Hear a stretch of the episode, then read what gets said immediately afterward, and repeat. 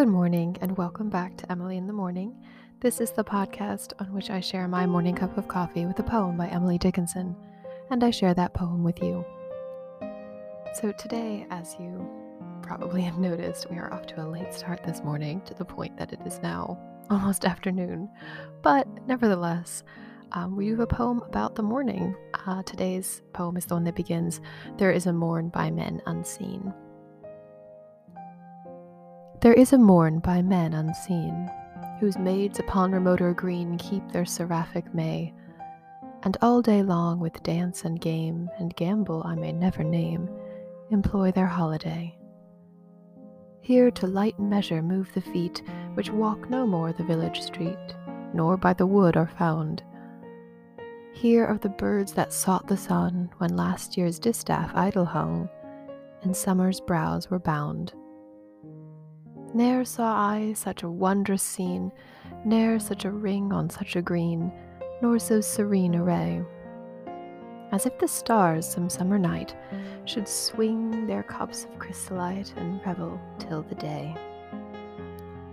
Like thee to dance, like thee to sing, people upon the mystic green, I ask each new May morn, I wait thy far fantastic bells, announcing me in other dells unto the different dawn.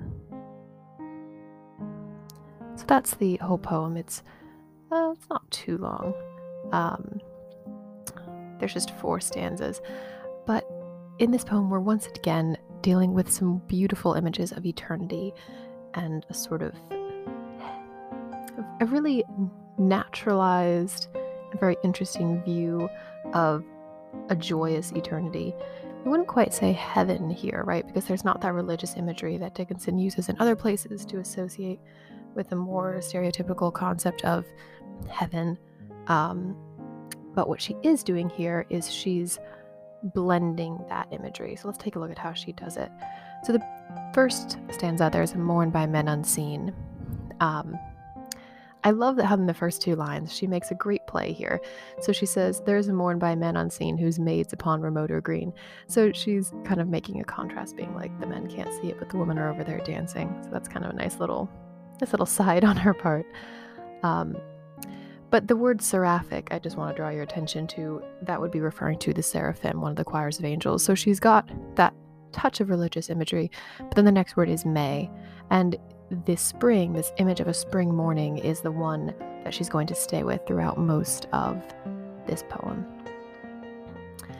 Um, and so then what follows in the rest of that stanza is just talking about the dancing and the singing and the games and the holidays.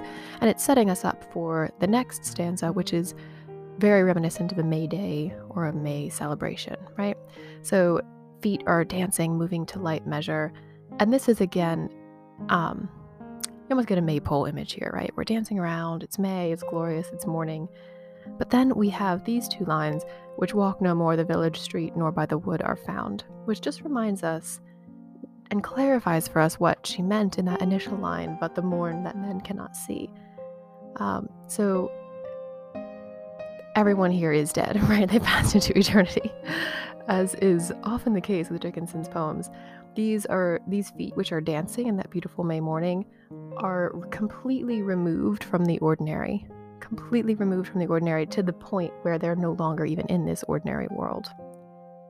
And then she continues the second half of that stanza Here are the birds that sought the sun when last year's distaff idle hung and summer's brows were bound. So, what she's doing here is she's even intensifying that nature image saying this is the place where the birds migrate to when they're all when they all go in search of the sun this is where they find it we get um, the image of light being not only eternity or but joy in this case and she likens it to summer in the last line and the distaff is um, what you use for spinning if you're spinning by hand usually you'd have a distaff and you would pull and twist the threads for you so it usually symbolizes just work in general. So, no work all summer.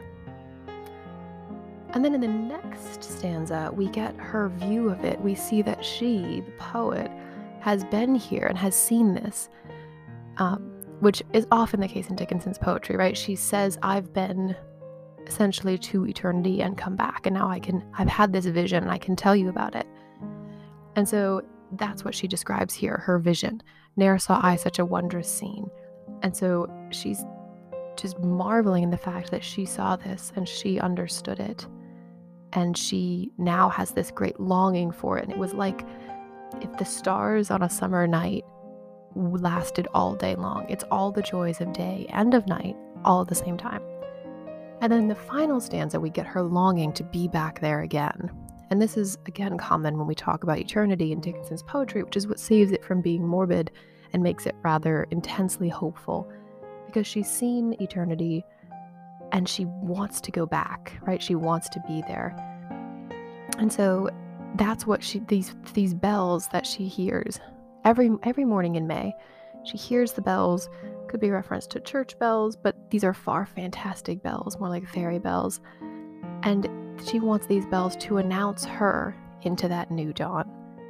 So again, we got a great image here where there's a hint of the funeral bell, which announces that um, someone has passed on, right? But she's wanting that. She's saying, I want those bells to announce that I'm joining that wonderful and amazing dance. So that is all I'm going to say about that poem. Hopefully, you found it hopeful rather than morbid. Um, and I will talk to you again tomorrow.